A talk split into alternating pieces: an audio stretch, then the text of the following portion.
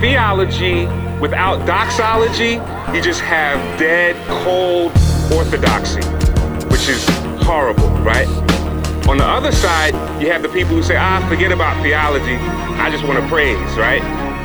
But if you have doxology without theology, you actually have idolatry. Morning. All right. Well, my name's uh, Pastor Daniel. I'm one of the executive pastors here at Resurrection Church, and I wanted to start by just talking about Memorial Day just briefly. Uh, the way that Americans sort of celebrate Memorial Day has certainly changed over the years. It's just sort of become this default, we're going to go take a trip somewhere, vacation. Uh, but in reality, Memorial Day, which is different than Veterans Day, is not a day where we remember everyone that has served in the armed forces, but rather it is a holiday of contemplation in which we, in gratitude, um, remind ourselves of the perspective that there are a great many men and women that have given their lives for the freedoms that we get to partake in every single day. And there is a, while it is not necessarily a Christian holiday, there are some Christian elements to the idea of having a perspective to live in gratitude of someone that gave their life for you. And so, for just a moment, I want to pray over those not only that have passed in service to our country, uh, but those that continue to risk their lives, whether it's on foreign soil, whether it's in defense of the country, or whether it is in protection of us, which we see many first responders putting their life on the line every single day so that you, you and I can live in relative luxury. Let's pray. Father God, we thank you for, first and foremost, your Son who is the example of pouring out his life for others. God, we thank you for the liberty and the freedom that we so uh, easily and sometimes almost lazily partake in here in this country. We thank you for what you've granted to us, and we thank you for the sacrifice of men and women who have given their lives so that we could partake in this freedom. In Jesus' name, amen. We're in a series called Teach Me How to Church. Now, some of you, particularly if you're newer here and you haven't been here since the beginning of the, uh, of the series, which I think we're in week six now, you're probably thinking to yourself, what is the guy who can't even figure out how to cut his hair correctly going to teach me about church? It's a good question. I think it's an appropriate question. Uh, and my answer to you is probably not a lot. However, that's actually not what we we, we posited to you at the beginning of this series. What we said is that everyone's got opinions about church. You do, I do, your mama does. But the Bible has a recipe for what church is supposed to be like, what it's supposed to accomplish, what it's supposed to be centered around, what it's supposed to major on, what the priorities should be and shouldn't be. And so, if we really want to get church right, let's just go back to the scripture. Let's take our time and let's walk through what scripture says the church should be about. So, teach me how to church is us reading scripture and saying, illuminate us, teach us, correct us, exhort us, encourage us about church. And so, we're in week six, and we have learned a lot in six weeks.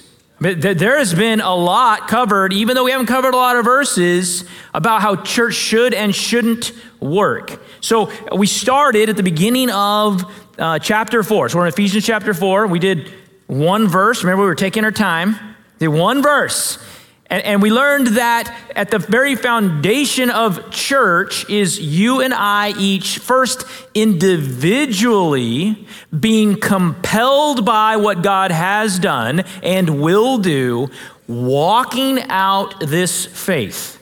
Now, the moment we got kind of to the end of that verse, what we realize is even though this is an individual compulsion, even though we rightly look at what God did for us, in us, to us, that walk almost instantaneously becomes a group walk. So, so it has never been intended to be an individual faith. It is a communal faith. You walk out, we practice this figuring out what the Christian life is going to be like together, for all the bumps and bruises that doing it together looks like. And so, what Paul does, as soon as he addresses that this should be a walk, not a plop, right? he then begins to talk about how we do that because the how we do it matters. The tone in which it happens matters. But we had to first establish that you and I should be, each be individually compelled to actually walk. So you have to get your head around this perspective that there are no spectators in the Christian sport, right? There's no like, well, that's the team and that's the coach, and all the rest of us sit up in the stands, and every once in a while, if it's interesting enough, we clap. But that, that's not how it works. Everyone's walking. And if you're not walking, like, there's something wrong. I know this is different because we've been to American church. And, it, and in American church, there's a few people walking, and there's a lot of people doing a uh, critique, you know, a rating, like a five star rating. I like, I'm gonna, you know, it's a three out of five star today, Pastor. It could have been a little better. You, you no, you've never done. Never mind. Okay, moving on. Paul says to do this, to begin this walk, and flavor it with these, these things that would set the tone of our lives humility, which is lowliness, gentleness, patience, bearing with one another in love. So, this is the tone of what this walk, this life together looks like. Hungry, almost urgent for unity with one another that we see modeled by the Trinity. This is what we've covered the last six weeks. And, and then it says that each of you, each of you and I, because we're different, not just different backgrounds, not just different cultures, not just different ethnicities, although all those things were true in the New Testament and they're true now, but we'll be different because we'll be gifted and granted different gifts by the Holy Spirit at the moment of salvation. So even if we were not different, we'll be different specifically because of how the Holy Spirit will deal with each of us. And so that will cause us, because of that variety and that difference and the uniqueness, it would be easy to find reasons to disagree. Is it easy to find reasons to disagree? I mean, when, when we talk about whether or not you want to be in a specific local church or not, I always say, listen, if you're looking for something that is wrong in this church, it's not going to be hard. It's a quick, like you're going to find something really quick. But if you're looking for reasons to fight for unity, we're going to get back into the Bible and go, oh, that's why. Now, what we're going to cover today is verses 11 and 12. So Ephesians 4, verses 11 and 12. And, and, and um, sometimes preaching a sermon, you know, you're, you're sitting down, you're, you're, just thinking and, and praying and reading about what God wants you to say. There is so much about Ephesians 4, 11 and 12 that I spent most of the week trying to just edit things that God didn't want me to say because there's so much we can work on here. Because what, what we're going to find in Ephesians 4, 11 and 12 is the purpose of these gifts that we just talked about last week, these spiritual gifts that are given to every single believer, but they differ in what they are. And that what we're going to find is the purpose of these gifts is empowerment and direction. Empowerment and direction. So, what we're going to see is empowerment, which is the giftings and the Holy Spirit that every believer has dwelling within them if they've been saved by God, and direction, the purpose of shepherds and the purpose of Scripture in order to direct this walk. I just want to remind you, and, and you'll see it again here, you'll see it actually throughout a lot of Ephesians. You have been gifted tremendous power by God. There is a reason that the hope of glory is Christ in you. Here's the big idea that we're going to start with and we're going to end on today.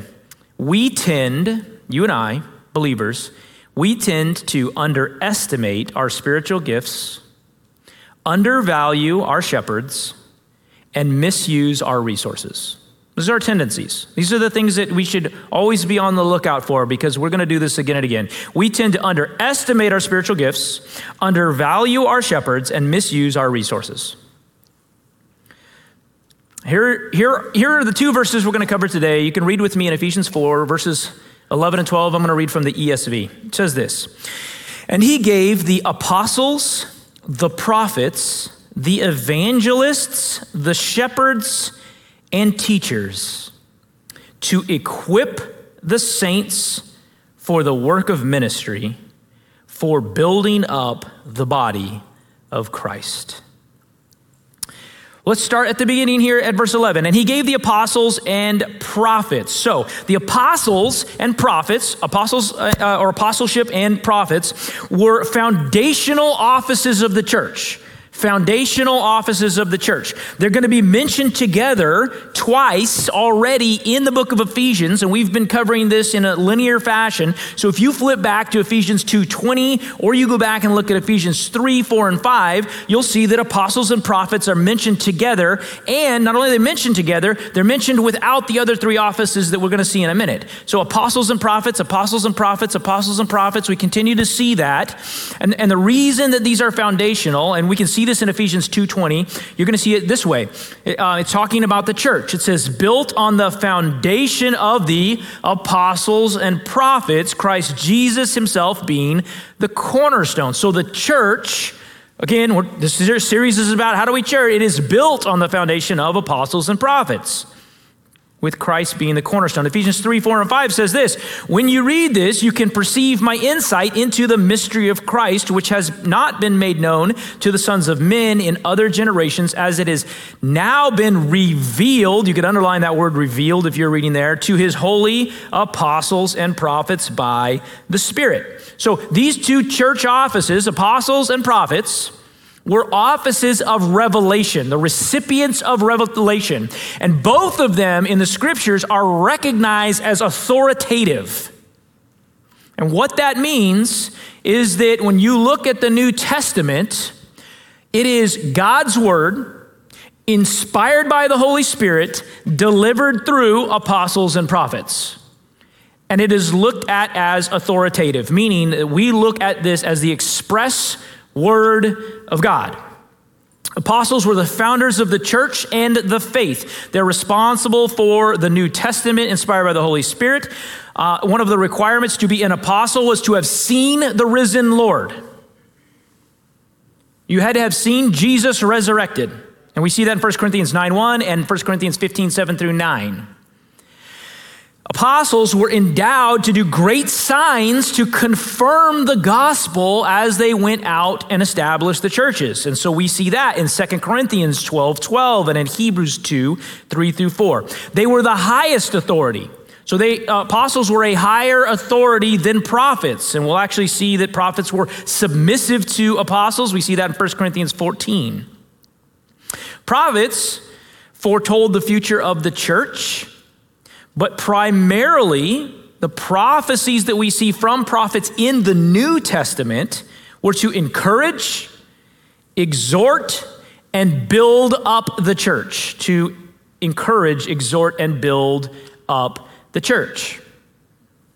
Now, um, we believe both of these specific church offices ended after the establishment of the church because they were foundational offices. They were built to give us the authoritative text that we would need, which is the Holy Scripture, in order to actually live out the faith. Now, um, there's lots of debate in various denominations about some of the gifts of the Spirit, and we'll talk about a couple of those. We're not going to spend a ton of time on that today. But apostles, Seen as how they had to see the risen Lord, it would be difficult for the apostolic ministry as an office to continue unless any of you have had Jesus visit. Right? They had a role, a very specific role, which is so that you and I would get the canonized, that means closed, New Testament, so that we would have God's inspired words at our disposal in order to guide us. And we're going to talk a lot about the scripture today. And let me just make this side note we have never in the history of the earth had such access to scripture as we do today. Uh, we have it at our fingertips. You have a smartphone, you have it at your fingertips in 30 translations in a lot of languages, right? So the issue is not access, it's urgency. Okay. What about gifts that are often attributed to these offices, like speaking in tongues, miracles, healing, and prophecy? Uh, all of these were different gifts that we see described in various points of the New Testament, oftentimes attributed to these two church offices, apostles and prophets. Except we know that there's not a direct correlation. So, so these gifts of the Spirit, uh, speaking in tongues, miracles, healing, and prophecy, were oftentimes attributed to people who did not hold that office. Countless people in the New Testament church utilized these gifts and they didn't hold these offices. So we see elders who are doing healing in James 5. Uh, but we're not necessarily apostles or prophets. We see women prophesying in 1 Corinthians 11. Uh, so, so the gifts of the Spirit are not necessarily indicative of those church offices that we believe have uh, gone away. Uh, not going to talk about all of these gifts today, which would be a lot of fun and would love to have that conversation. There's countless debate on some of these gifts. In fact, uh, denominations, largely at different times in our church history, have formed around this topic of which gifts are still active and which gifts aren't active. And uh, lots of people have had very unfruitful conversations about those gifts. I will say a couple things about a, uh, a, couple of these gifts I think that, that matter. So I don't want to cover all of prophecy. There is a debate that you should know because when you read it, sometimes people won't call this out. There is a debate on the gift of prophecy as it stands today. Uh, one, some people believe it doesn't exist at all anymore, and it, w- it ended at the point that the church was established because it was no longer necessary as one of the foundational gifts. That's a viewpoint that many hold. We typically call that viewpoint cessation cessationism, meaning that there are express gifts of the Spirit that ceased at either the canonization of Scripture, which was a couple hundred years later, or at really the establishment of the church. So that would be a cessationist view. Um, there's another view about prophecy that prophecy is actually preaching. That, that prophecy is when you preach out the revealed word of God, you are prophesying. That is a second uh, trans, or version, kind of opinion around the idea of prophecy, except that we know that not all prophecy in the New Testament was that. In fact, we have very specific times where there was a prophecy that was not simply preaching the word of God, but that is a, an opinion. And then the third is that pro- prophetic visions, like actually being able to see the future of the church, being able to actually be given a vision by the Lord about something, that that is the gift of prophecy. So these are three opinions, probably the three mainstream opinions on this gift in the church today. Um, I believe that our church should be a place where we can build unity between believers who believe any of those three things. Now, I just want, I, I want to tell you something. In the church world today, that's kind of unheard of. In the church world today, you have to have a view on one, and we make it a really big deal. And wherever you land, you probably aren't going to feel comfortable at this church if you feel elsewhere uh, differently. And, and I want to tell you, it, this gift, it, it's just not a primary doctrinal issue. It is not. It is not of salvific nature. It is not about the character of God. Therefore, it is not a primary issue. Maybe, maybe, depending on how it's viewed, you could call it a secondary issue, but, but for a lot of churches, it's a tertiary issue. It's down on the list, guys. And you can have different opinions about this and different viewpoints on this and, and still be brothers and sisters in Christ and break bread together and do life together. Does that make sense? This is not the thing that you break fellowship over. Now, there can be abuses of this gift that must be corrected. And I, that, that's different. And, and, and let me tell you what I mean by that. There are two common things that have to be corrected if you see this gift. I know we're on a rabbit trail, it's okay. You got to cover rabbit trails at some point, right? Or you never know what's down the trail. Okay. The first one's this um, all prophecy in the New Testament I just want you to hear this. If, you, if you're really into the gift of prophecy, um, if you have a background in that, if you think you believe you have the gift of prophetic revelation, I just want you need to hear this. Number one, all prophecy in the New Testament was encouraging. All of it was for building up and encouragement. So, so you never see the gift of prophecy used in the New Testament church as a way to beat someone down Amen. or shame them or tell them something incredibly negative. It was never used that way. So if you believe that, that, that you have this gift and you're using it in, in, in an almost weaponized fashion, I would tell you that's an abuse of the gift.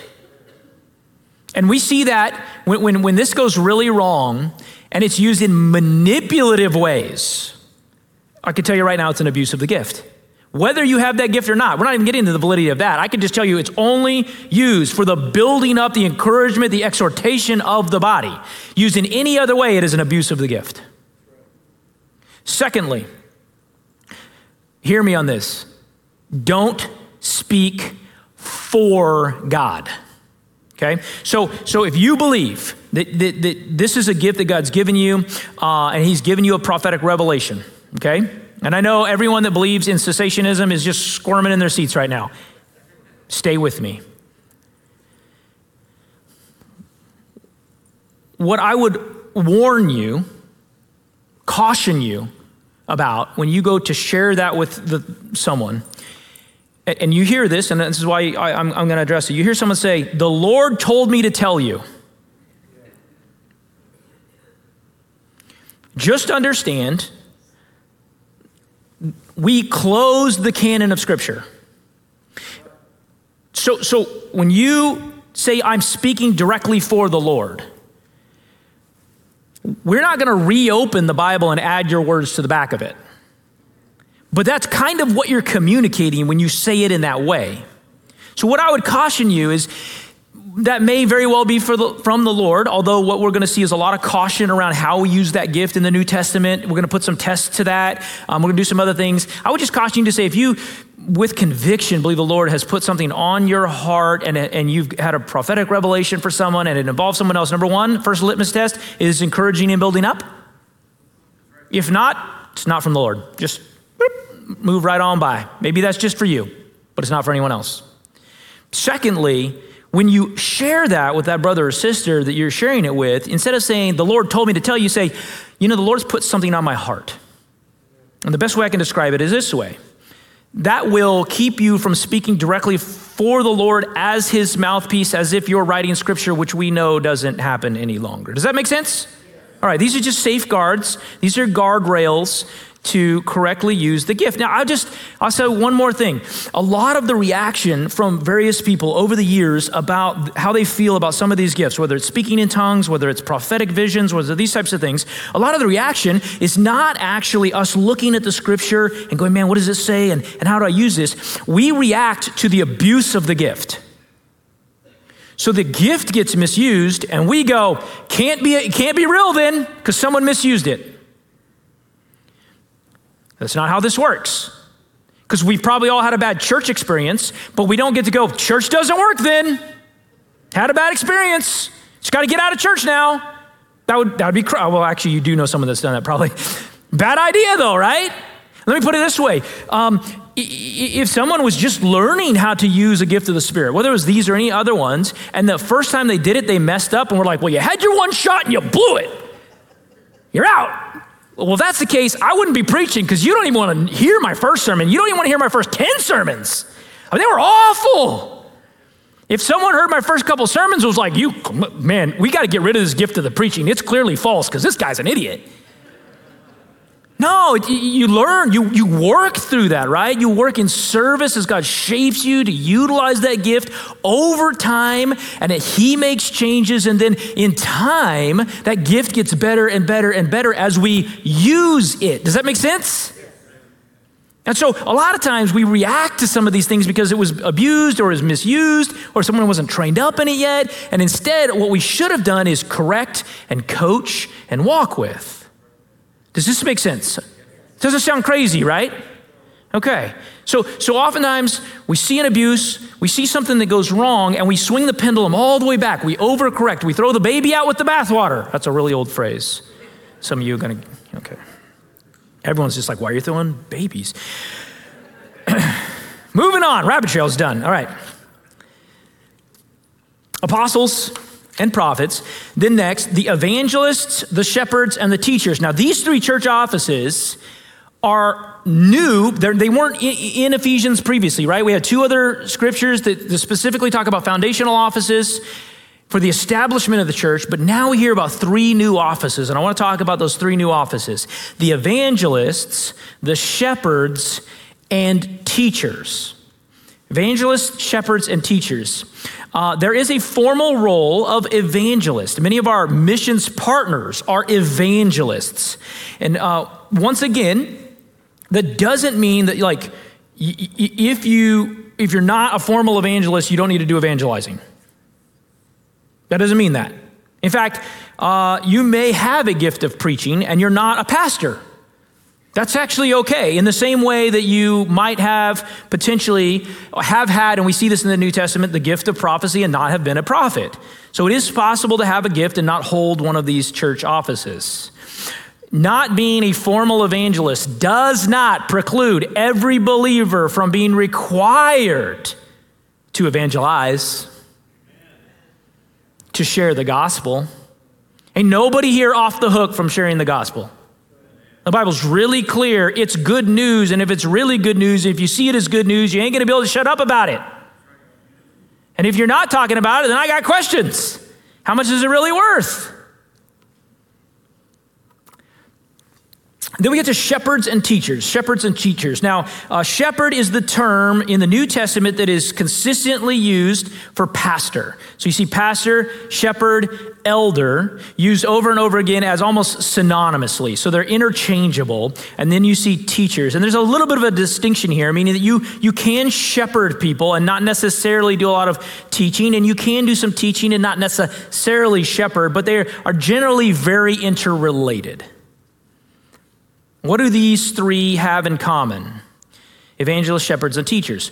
They are the offices of the church who manage and spread the revelation that the foundational offices gave us. So the apostles and the prophets come, and through them, God reveals this mystery of the church and the gospel. And through that revelation, we then have these offices of evangelist, shepherd, and teacher, whose job is to manage that revelation, shepherd the people that come afterwards, spread that revelation to the world and to the church. It is our job, pastors, elders, teachers, shepherds, it is our job to steward the message of what the apostles and prophets founded, which is the church. You guys. These, there's an interplay of words in the text when we talk about these giftings. Uh, one of them is that we are talking about spiritual gifts that are given to all men. We saw that last week. But also, when you, when you kind of read the interplay of the way that Paul writes this, he also is pointing out that evangelists, shepherds, and teachers are a gift to the church.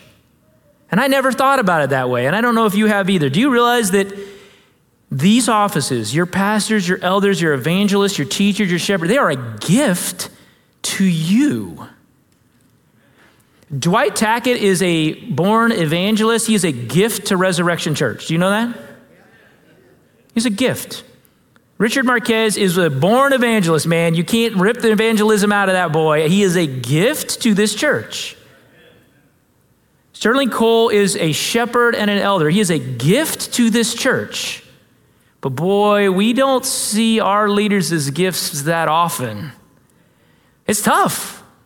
That's tough. They're a gift because they're involved in helping each of us in the church to develop our gifts. So here is where the rubber meets the road. So we have this first part about the specific church offices, uh, focusing kind of here on evangelists, shepherds, and teachers, and then we get to this line, and this is the this is the line to equip the saints for the work of ministry for building up the body of Christ. So, why do we have pastors? Why do we have elders? Why do we have shepherds? Why do we have teachers at all? Why were they given to the church? Why are they important? Why are they around? To equip, and if you're reading this in your Bible, you can underline equip, to equip the saints, that's you, for the work of ministry for the building up of the body of Christ. To equip. What does equip mean? To develop, to train, to hone, to identify, to refine, to polish, to test, to wrestle with, to chase down, to encourage, to remind, correct, admonish, rebuke, protect you, the saints. That's you. Say me.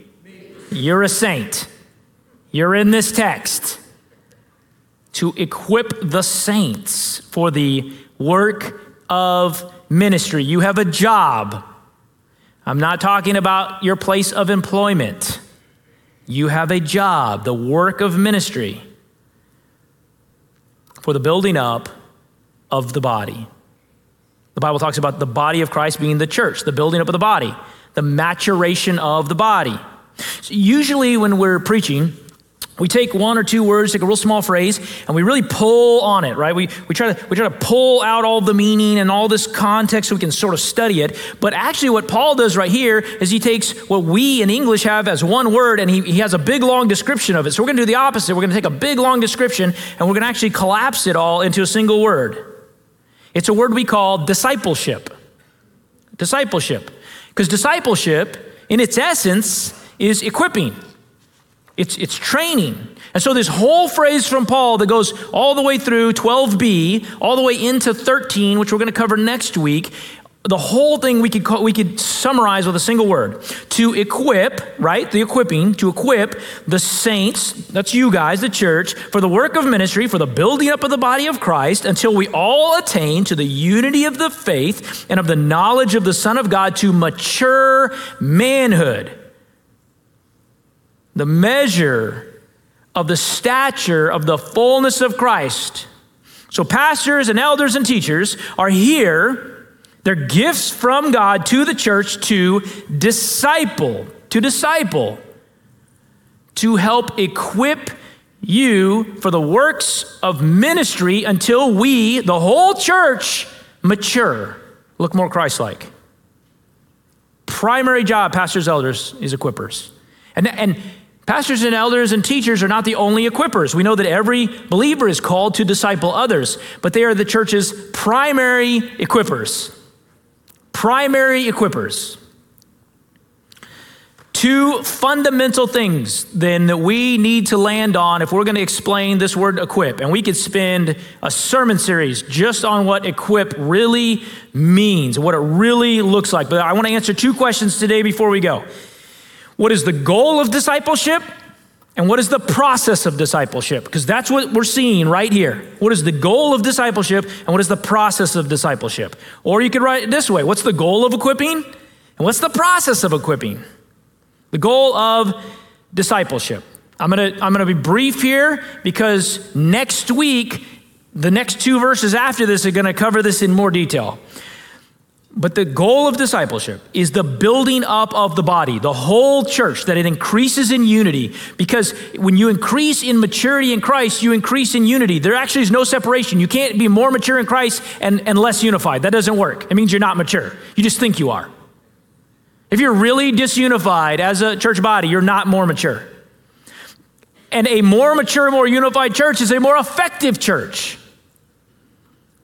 So while there are uh, individual benefits to you for growing up in Christ. So I could I could look at you and say, if you grow in Christ, here's what you'll benefit. I could say, when you grow in Christ, here's the benefit to you. That's true.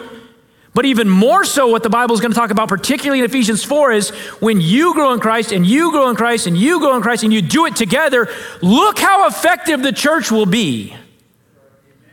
Because that growth will make us mature together.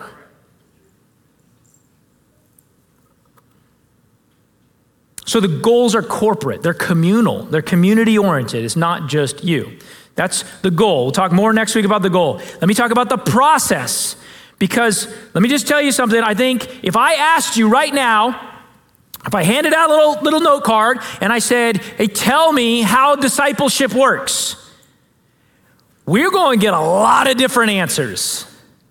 Like, I don't know that we have everybody right now on sort of the same definition of like how this discipleship process works in the context of a local church. And, and, and I think we'd get different answers. And so um, I think discipleship for all of us is uh, very intentional and sometimes it's it's accidental and i want to i want to just walk you through the process of discipleship because i think this is going to matter. Because listen if if you and i don't agree at all if we have very different views on how discipleship is supposed to happen inside the context of the church you're going to feel dissatisfied a lot because you keep waiting for something to happen that's not happening. Does that make sense it would literally be like having the wrong time for the movie. Like you show up at two and the thing doesn't start till four, and you're just sitting around going, man, this is really weird. like, yeah, you're two hours too early. Uh, in leadership, we wrote a uh, full two page uh, philosophy of discipleship about two years ago. And I'm not going to go through the whole thing. I printed a bunch of copies. If you want one later, I, I, put them up here, and we'll grab them if you if you want to read through that. But in that philosophy of discipleship, what we really talked about is I wanted to identify in there how spiritual growth happens, how it happens, and I, and there's seven elements that that really lend themselves towards you growing in Christ. And I'm not going to go through them all. I'm going to go through a couple, but these really matter because this is how discipleship works. This is the equipping that's in this verse. Number one element time. It takes time. We, we've talked about this before. Spiritual maturity is a crock pot, not a microwave. Right? We live in a right now world, but the thing is, if you can't take somebody and make them spiritually mature in 15 seconds. In fact, if, if I'm, if I'm really honest, this is, we're the worst at this. Because right now in American church, we tend to think in these periods of about six to 18 months. So, so, so man, I gave, I gave you 12 months, I should be mature by now. Or, man, I've been putting up with that guy for 12 months, he should be mature by now. But, but that's not actually how it works at all. It, it, I, you need to think in terms of five to 10 years because it takes time for people to change. Time is a big deal. And, and listen, uh, my, my daughter, uh, Kaya, is growing these little strawberries in these little potted plants. And so they put seeds in it. And so she put the seeds in there and she watered it. And she came back the next day and she's staring very concerned at the soil because nothing has sprouted. And she's like, and so day two comes by and she walks and she looks and it's still just dirt. And she's like, think it's broken. And I was like, No, honey, there's work going on. You just can't see it. Do you hear me? Most of the work in spiritual maturity and discipleship happens in a place that you can't see it. And when you see it, first of all, it took longer than you wanted it to. Secondly, it doesn't even look like a full grown fruit yet, it's just a little bud, right? Two weeks later, when we finally got to see the first thing, you know, we saw? Did we see a big giant, giant ripe strawberry or a, what was it last week, a nectarine? No, we saw a little tiny green shoot. That was it. It was the whole thing. Not impressive at all. That's why, as we gather together in our various forms, whether it's corporately on Sunday morning or in our groups, and we see the signs of God at work, we encourage you. Why? Because it matters because it matters. And we know what that little sprout will become if we continue to seek God. It takes time. Listen, if I told two people that they were going to race, and I told the first person it's a 40 yard dash, and I told the other person the truth, it's a three mile run, guess what happens to the guy that went all out for 40 meters? He's dog tired and he's going to burn out and he's never going to make it to the end. Time. It takes time. Number two, you got to study the scripture. It takes studying the scripture.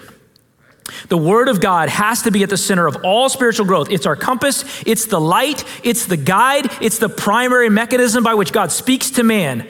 You and I are subjective, manipulative creatures who will twist things for our own gain.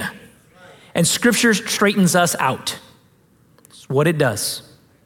And the uh, man, give me five minutes and I'll be off the rails again. And scripture is the compass that brings you right back to where God needs you to be. 2 Timothy 3:16 says, All scripture is breathed out by God and profitable for teaching, for reproof, for correction, and for training in righteousness. Takes studying the scripture. Number three, practicing Scripture. It is experiential.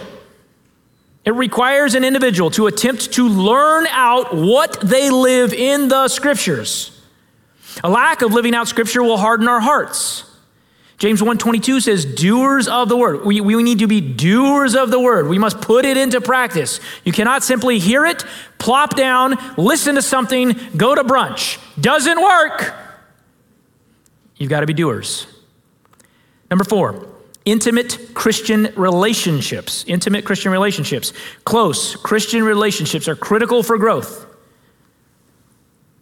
These relationships are best when they are authentic, vulnerable, and accountable. Why are we up here pounding the podium week after week telling you to get into a small group? Because they matter. Because they matter. Over time, they matter. Number five, we're only going to cover these five life events, okay? I would actually call these crises, life events. Now, here's the interesting thing about crises we don't control them, but God often transforms us not just through blessings, but particularly grows us through crises. When James 1 talks about the benefits of trials, it says that trouble or crisis is needed to produce endurance and faith that leads to maturity. David would never have written Psalm 23 if he's not running for his life.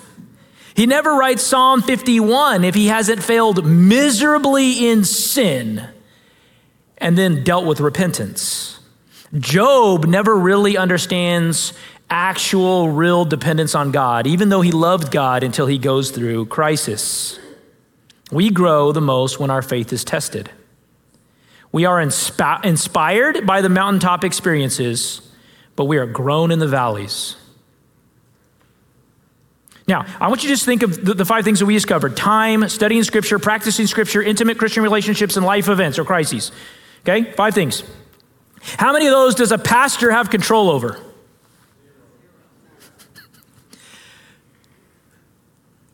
I could preach scripture to you. It's okay, Vance or John or any of the other preachers can come up here and we can preach scripture to you. And listen to me. I'm going to admit something. I can pray that you go through struggles, and I do. I pray for some of you that it gets less comfortable. But here's the problem for discipleship to really work, for equipping to really work, you got to let people in really close, way closer than is comfortable. Okay? Then it gets worse. then, inevitably, when you go through something horrible, something grueling, you can't run away. You got to do it with us. Because your instinct, and we've watched this time and time again, your instinct when the season of life changes, or when you begin to go through real chaos, or when you fail, you sin, you mess up, is to run. We've, we've watched this again and again. And yet, the very point in which God really wants to grow your faith is that point where you're at the bottom. And, and that's the point. I'll be honest. The point you're going to actually listen to the words that are coming out of my mouth are primarily when things are finally going wrong. And you got to be here for that. You got to be in close Christian relationship for that. That's where the growth happens. And that's opposite of what the American church will tell you. In fact, that's opposite of the American church trend right now, because the American church trend right now is the moment stuff gets really bad, I run from accountability. I run from the Christian community. I just change churches because they don't know what I'm going through and I can hide on the back pew. No? If, if you want the equipping to happen, if you want the equipping to happen, you've got to give us time, right? Think in five to 10 year segments. And I can't control how long you stay here, only you can do that. You've got to put scripture into practice. That means you can't just hear it on a Sunday or a Monday or whenever you're listening to a podcast or YouTube. You've got to go put it into practice. You have to have intimate Christian relationship. You have to bring people in close enough that they really know what's going on. That's why we keep talking about groups. That's why we keep talking about mentorship. Now, let me just say this about discipleship. I've, I've heard this before. In fact, recently I heard this, um, and I've mentioned it a couple times to some people I've been talking to. In the same week, I heard someone say to me, uh, Man, I just, I just wish someone would pour into me and disciple me. You know, no, I don't think anyone in the church is just interested in, in pouring into me, and I'm, I'm sitting here, no one's pouring into me, no one's discipling me. The same week, I heard someone else say, I think it was one day later, when I asked them, you know, hey, who are you discipling? They're like, oh, no one wants to hear from me, anyways. And I thought, man, it's like two ships passing in the night.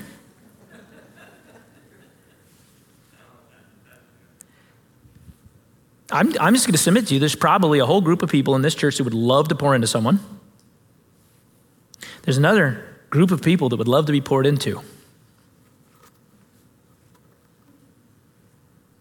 How do they find one another? It's like a junior high dance where all the boys sit against the wall on one side and all the girls sit against the wall on the other side. We're all awkward, no one walk on the floor. Let me tell you how you, you, uh, you find someone. You ask them, you get to know them, you get curious about them, about their lives and what they do and what they like and where they live and how it's going with Christ and, and where your walk is at. You, you learn to love them so you can disciple them. You learn to love them so you can learn from them. Like it actually requires interaction. If you're sitting somewhere complaining about the, either the lack of people to mentor or the lack of people to mentor you and you're not actually doing anything about it, listen, I got a plopping lesson for you. Get off your donkey. Right?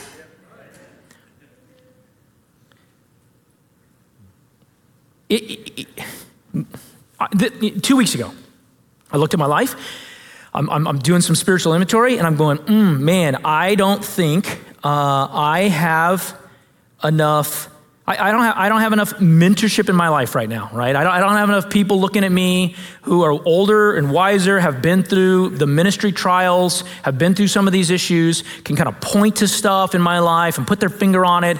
And so it's it's not my job to sit around at my desk and go, geez, Lord, I hope you'll drop someone through the roof soon that'll do like instead I search you know my, my relationships and I go, man, who could do this? And I reach out to people. I go, hey, here's what I believe the Lord is leading me. Here's what I think I'm missing. Here's what I believe I need. Would you be willing to do this? Why? Because I know I need it. Now, the opposite is I could sit at my desk and complain about it. Which one do you think is going to be more effective? Anyways, okay, let's not go there about three months ago, my wife and I are looking at our uh, small group, which we had, had a break and it had dwindled and there weren't enough people in it. And we said, We lack Christian accountability. There's not enough people in our life that know what's going on. So we could sit here at home and we could complain about it, or we start meeting people in the context of church and in life and inviting them to our home until it just gets too full and, and they're spilling out the doorways. And then our group will have a baby and there'll be another one, you know? What am I telling you to do? Here's what I'm telling you to do.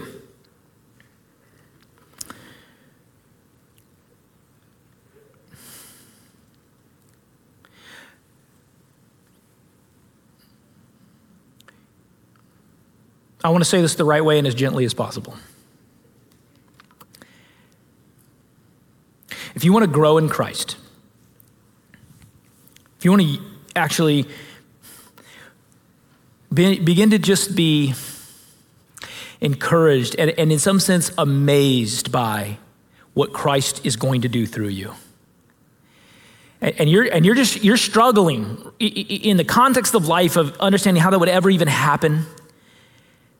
The, the first step in, in that whole process is what has, I think, mostly already occurred in our church, which is an urgency and a disturbance has grown inside you and it is an urgency and a disturbance that, that, that, man, I want more of God. I want to see God work more. I want to see miracles. I want to see people come to Christ. I want to see families put back together again. I, I want to see legacies changed. Like, like that, that begins to grow in you.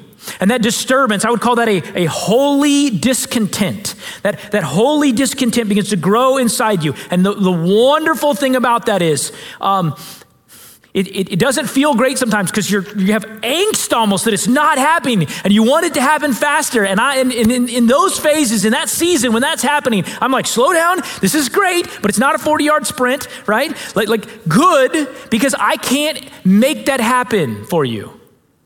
Like, like every pastor wants their church to grow in that angst, in that holy discontentment because I can't, I can't produce it in you. I, I, can't will it to happen. I don't have a genie in a, in a little lamp, or I would have already rubbed it and wished that. But, but when that happens, and I think largely that is happening in our church, like there's this growing discontent of, man, we want to see God here. We want to see Him move. We want to see Him change lives. That has to happen first. And, and, and I believe it's occurring. But the second thing that has to happen before you uh, go on a journey to figure out all of your spiritual gifts and your calling and all those other things, you got to get in the game. You got to get in the game. Let me, let me see if I can give you a, an illustration. Um, you know, if you're, if you're coaching like youth football, and you're trying, or even baseball or any sport, and you're trying to figure out when a new kid comes, maybe hasn't played much, what position would be best for them. You don't sit them in the stands for three years and have them fill out a bunch of assessments. Right? You know what you do? You throw them in. Sometimes the deep end. Just kick them in, see if they can swim. You just get them on the field. Let's go. Let's do some stuff, man. Let's start exercising this heart of serving others. Let's start utilizing what talents, gifts, competencies we have because we see a need. We're just going to run and, and, and try to fill the need. And in time, what God will do in us is begin to clarify for you where your spiritual gifts lie, where He's calling you to work, where ministry becomes just a burden on your heart and you've got to run towards that. But it doesn't happen from the stands, it happens in the trenches. And, and, so we got it backwards, right? And, and this is our culture, is, is we all sort of sit from afar and we make sort of objective thoughts and feelings about what's going on over there. And we go, man, I wish I knew where I fit in. And if I knew where I fit in, then I'd get involved. No, no. Let me tell you why that doesn't work. Because if it worked that way, I would never be a pastor. Ever. Because I would, I don't care what assessment you gave me, I would not have chosen that. I'd have chose something else. Man, I would have lied on the test. nope, nope, nope, not my gift. Nope, nope, nope, right? Like I would have manipulated that for my own gain. You know what had to happen? I just had to have this burden that I had to serve other people, and I needed to get in the game, and I, I just couldn't sit on the seat on the sideline anymore. I needed to be part of it because I wanted to see God move, and it wasn't it wasn't enough for someone else to talk about God moving. I wanted to see God move. I don't, I don't want to hear about it happening over there. I want to be part of it in the middle of it. Who wants to watch it from afar when you can be part of it? You got to get in the game. Last week we were talking about don't let your fruit rot, right? Like, like the, the, the, average church in America has about 25, 30% of the people that relatively do almost all of the work of ministry in the church. Except that's not the verse we just read, right? The, the, pastors and shepherds, the evangelists are there to equip the saints, not 20% of the saints, not 25% of the saints. If you're a believer in Jesus Christ and He's put His Holy Spirit inside you and He's gifted you with spiritual gifts, then you are the saints here for equipping. And, and primarily the way your equipping grows, transforms, matures, gets better, gets clarified, gets prioritized is in the trenches of the work of ministry. And, and, and in fact, the moment you withdraw from that and sit in a seat and watch, everything actually gets kind of toxic. It gets kind of gross because it gets out of shape. Does this make sense? All right. If we really understood how much serving would transform us into the image and heart of Christ, we would have a waiting list of volunteers for every ministry a mile long. But that's not what I have. Last, we used to have about 80 volunteers for kids ministry. I mean, we're a church that in our distinctives puts we want to be a multi-generational church that raises up the next generation. I mean, that's one of our three distinctives as a church. And I went from having 80 volunteers in kids ministry to raise up children, to care for children, to teach them about Jesus to 17. Last week, there were so many babies in first service that our children's director had to come in the back door during the service and tap people on the shoulder and beg them to come and hold children. Now, let me just ask you does that sound like the heart of a church that wants to raise the next generation? I almost got one of the babies and preached the whole sermon holding the thing today to drive home the point that it is not okay to plop. Now, I'm not talking to you that already volunteer in 17 ministries and you're burning out. Please don't go for an 18th.